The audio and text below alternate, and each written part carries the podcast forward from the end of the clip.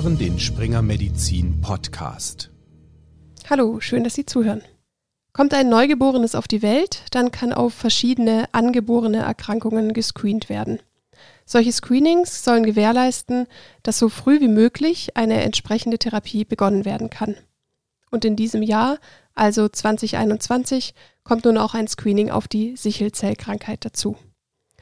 Endemisch ist die Sichelzellkrankheit, oft auch noch Sichelzellanämie genannt, in anderen Regionen der Welt als Deutschland.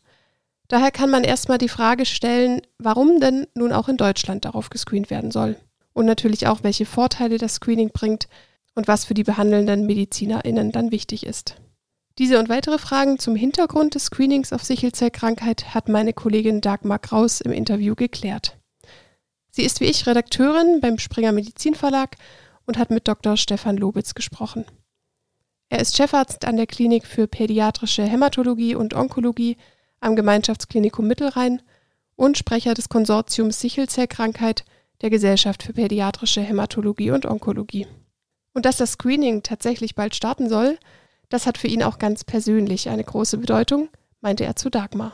Also mit dem Thema beschäftige ich mich persönlich seit 2010 und war auch für ähm, drei der der fünf Pilotstudien zum Neugeborenen-Screening verantwortlich, hatte auch maßgeblichen Anteil an der Antragstellung letztendlich für die Einführung. Insofern, das ist so mein, mein wissenschaftliches Baby sozusagen.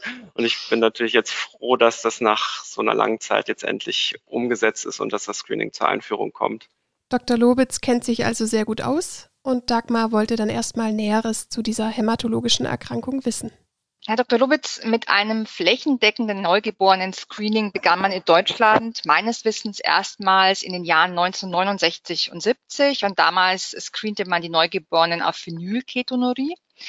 Ähm, seitdem sind ja viele Krankheiten dazugekommen und jetzt in diesem Jahr genauer gesagt ab September wird das Neugeborenen-Screening ein weiteres Mal erweitert werden, und zwar um die Sichelzellanämie. Was macht diese Erkrankung denn genau aus? Die Sichelzellkrankheit, das ist eine nicht maligne Bluterkrankung, nicht maligne, nicht bösartig. Das ist ein Begriff, den ich persönlich sehr unglücklich finde. Er soll auch eigentlich nur sagen, dass es eine, äh, keine Krebserkrankung ist. Gutartig ist die ganz und gar nicht. Das ist eine angeborene Bluterkrankung, die dazu führt, dass die roten Blutkörperchen, die Blutgefäße nicht mehr ähm, so gut passieren können, in den Blutgefäßen stecken bleiben, kleine und auch größere Infarkte dadurch verursachen und ähm, letztendlich dadurch im Laufe des Lebens chronisch und durchaus auch nochmal akut ähm, in sogenannten Krisen den ganzen Körper schädigen. Jetzt gibt es ja den Begriff der Sichelzellkrankheit und den Begriff der Sichelzellanämie. Was versteht man unter den jeweiligen Begriffen? Wie unterscheiden sich die beiden Begriffe voneinander?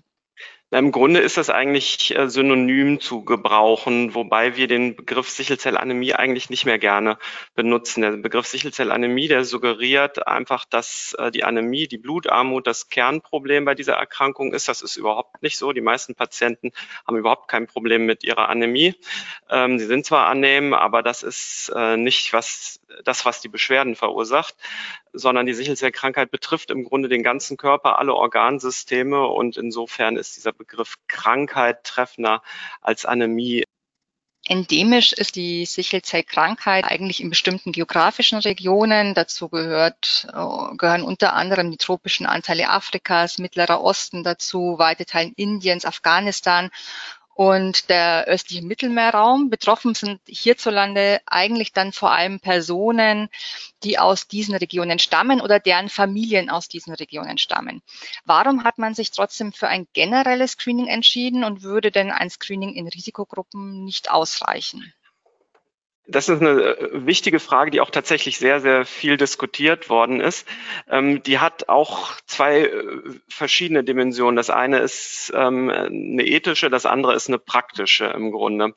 Die ethische Dimension ist letztendlich heutzutage können wir ja nicht ohne weiteres ähm, sagen, wer am, anhand des Namens oder woran auch immer, wer stammt woher. Und das würde auch letztendlich zu einer gewissen Stigmatisierung führen, wenn wir sagen, okay, da ist jetzt ein Mensch mit einer dunklen Hautfarbe und der kriegt jetzt eine neugeborenen Screening auf Sichelzellkrankheit und der hier mit der weißen Hautfarbe nicht.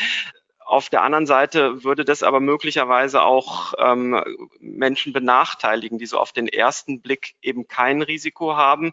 Aber wenn man tiefer in die Familiengeschichte reingucken würde, dann vielleicht doch Vorfahren aus dem Mittelmeerraum oder aus Afrika oder sonst wo haben. Also das sind so zwei Komponenten.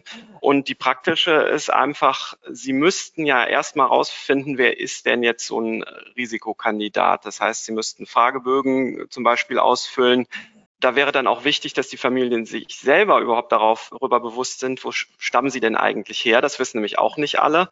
Ähm, und dann quasi das Kreuzchen an der richtigen Stelle setzen. Und wenn sie dann aber jemanden identifiziert haben, der so ein potenzieller Kandidat ist, dann müssten sie im Grunde ins Labor gehen und da einzeln die Pröbchen raussuchen und die dann untersuchen. Und das ist unterm Strich teurer, als wenn sie sagen, wir untersuchen einfach alle. Ist einfach praktikabler dann. Ja, genau. Mhm.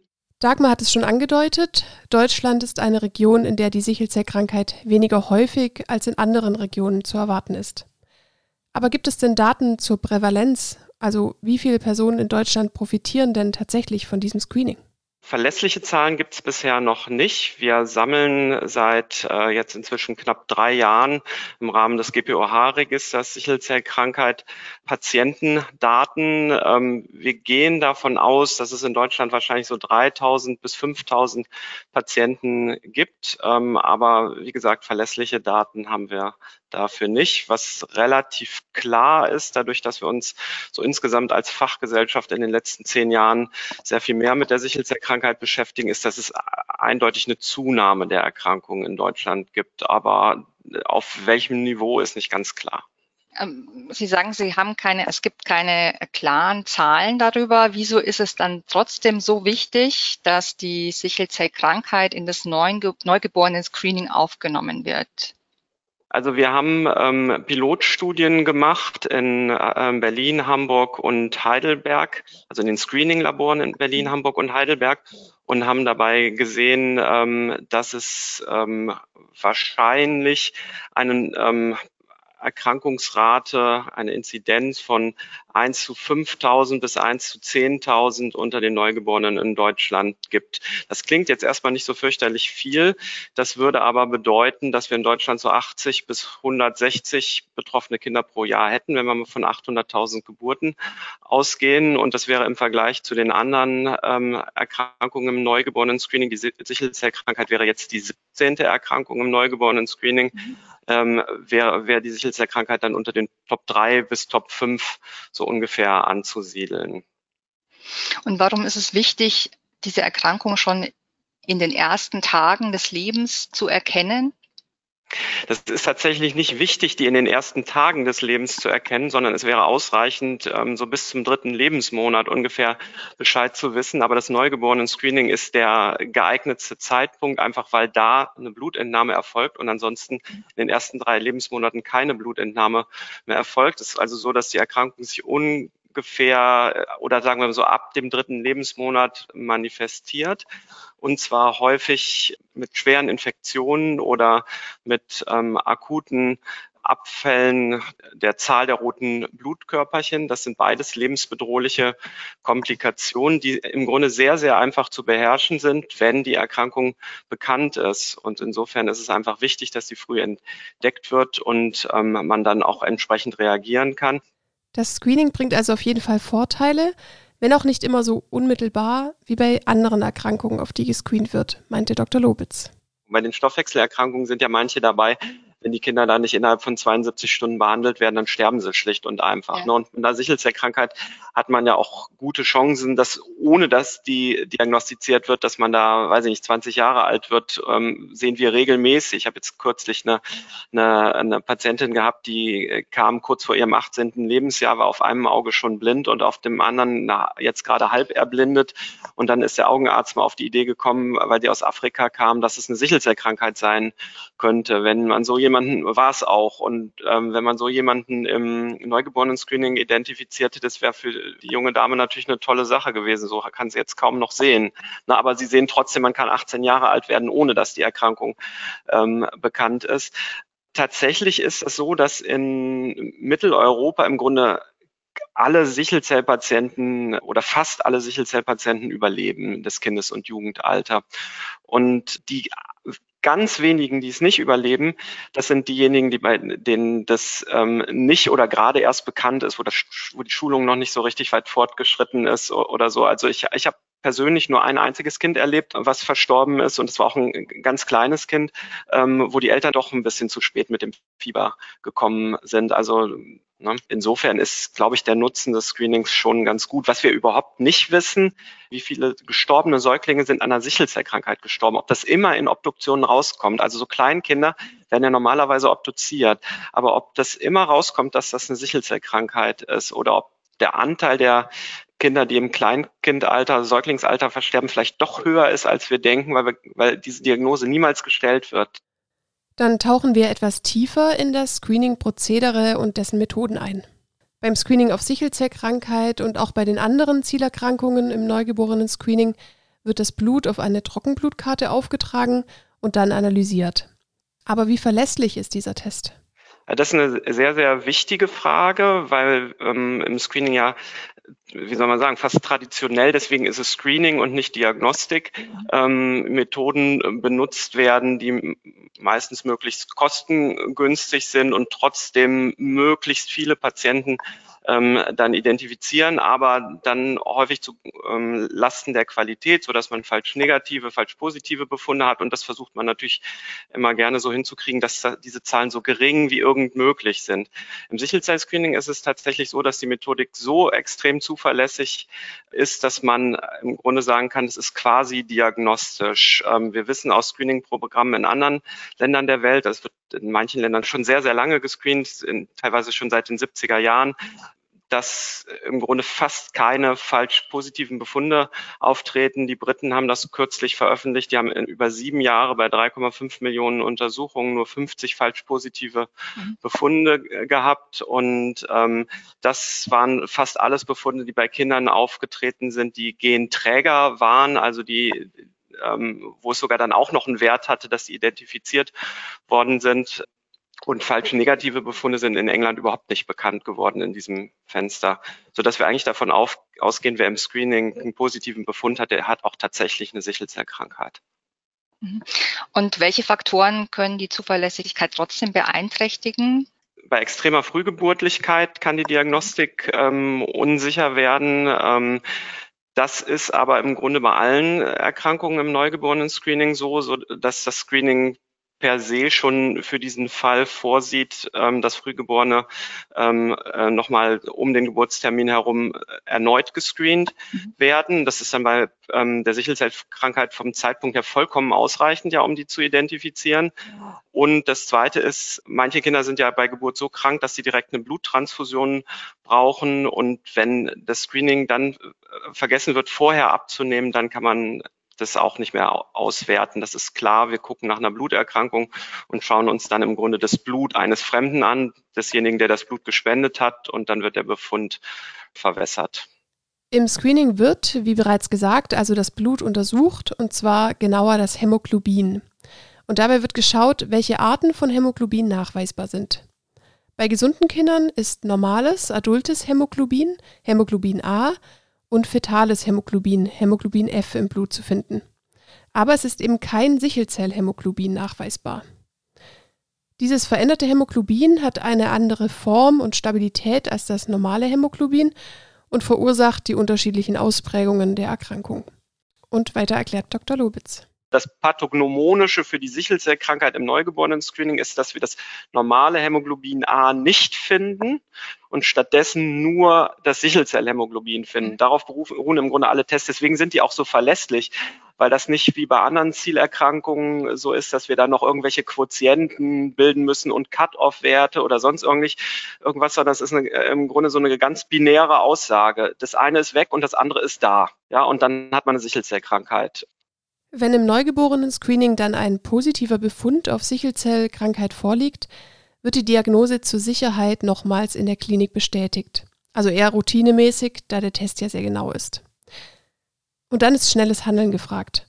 Denn auch wenn sich die Erkrankung erst etwa nach dem dritten Monat manifestiert, ist es trotzdem wichtig, so schnell wie möglich mit den Maßnahmen zu starten. Und dazu zählt vor allem die Schulung und Information der Eltern. Die Schulung der Eltern ist das Allerwichtigste mhm. tatsächlich. Die Eltern müssen äh, insbesondere wissen, dass eine Fieberepisode bei ihrem Kind nicht harmlos ist, sondern dass man damit auf jeden Fall sich ärztlich vorstellen muss. Also nicht wie bei anderen Kindern, dass man sagen kann, na gut, im, im Kleinkindalter Fieber kommt halt mal vor, gebe ich was zum Senken und wenn es nicht weggeht, kann ich immer noch zum Kinderarzt gehen. Das mhm. darf bei einer Sichelzellkrankheit nicht sein. Da muss sofort die ärztliche Vorstellung erfolgen und die Eltern müssen die Symptome einer akuten Verschlechterung der Anzahl der roten Blutkörperchen erkennen können. Also wenn akut ähm, nicht nachgebildet wird oder akut Zellen zerfallen. Das kommt beides bei Menschen mit einer Sichelzellkrankheit vor.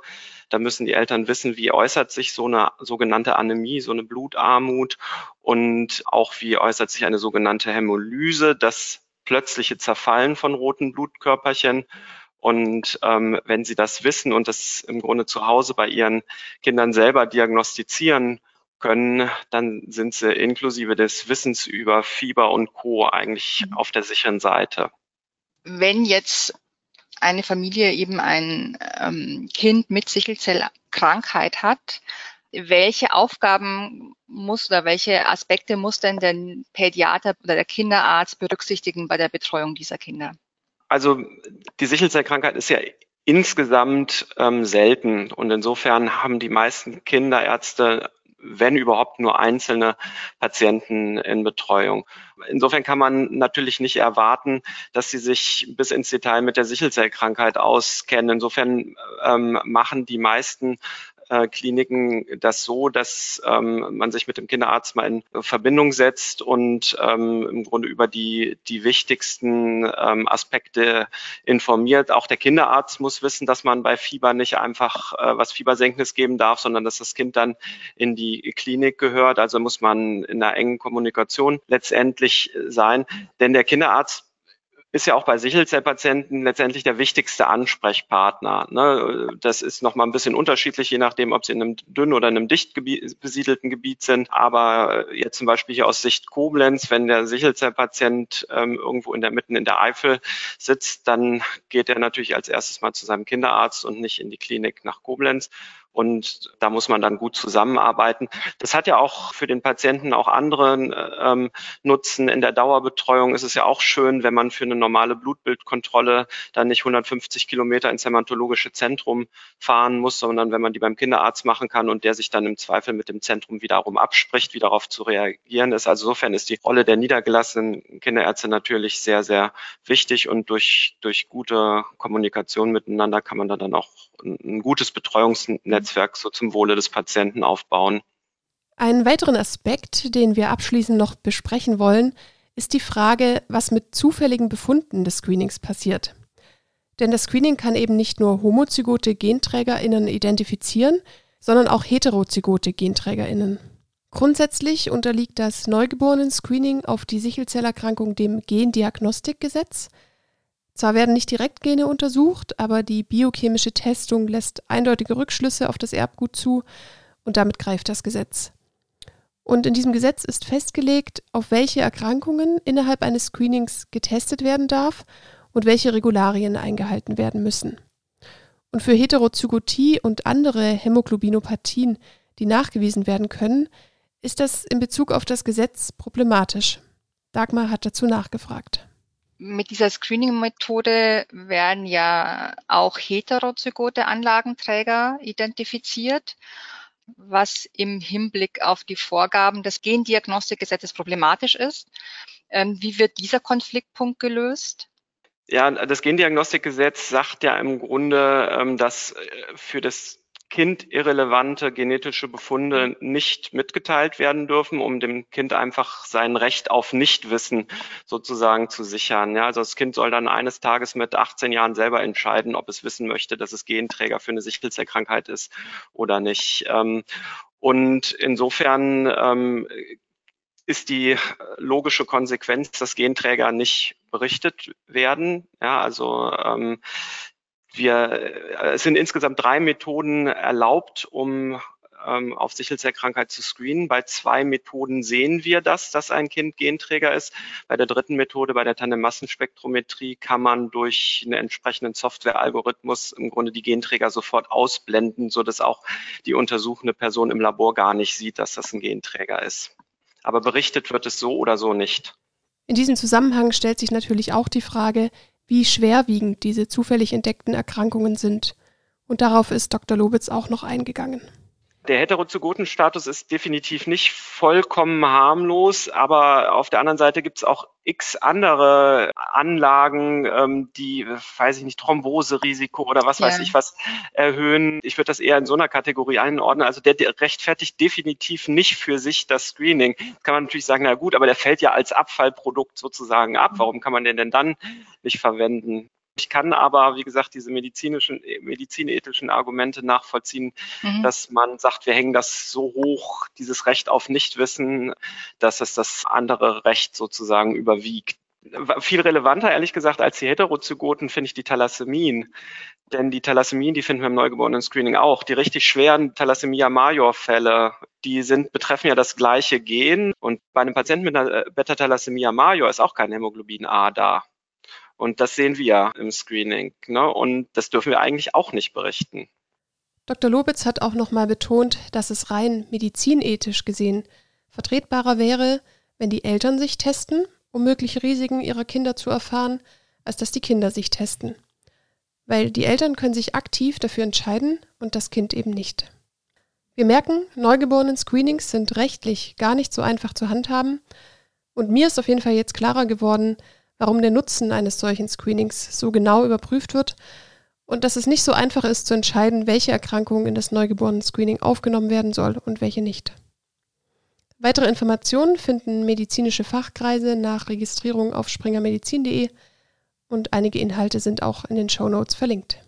Unter der Sommer vor der Tür steht an dieser Stelle noch der Hinweis, dass auch wir uns eine kleine Sommerpause nehmen und in der nächsten Zeit weniger Folgen senden werden. Sollten Sie uns zu sehr vermissen, schauen Sie doch in die Playlists, da gibt es doch vielleicht noch die ein oder andere Folge, die Sie noch nicht gehört haben. Bleiben Sie gesund und bis bald.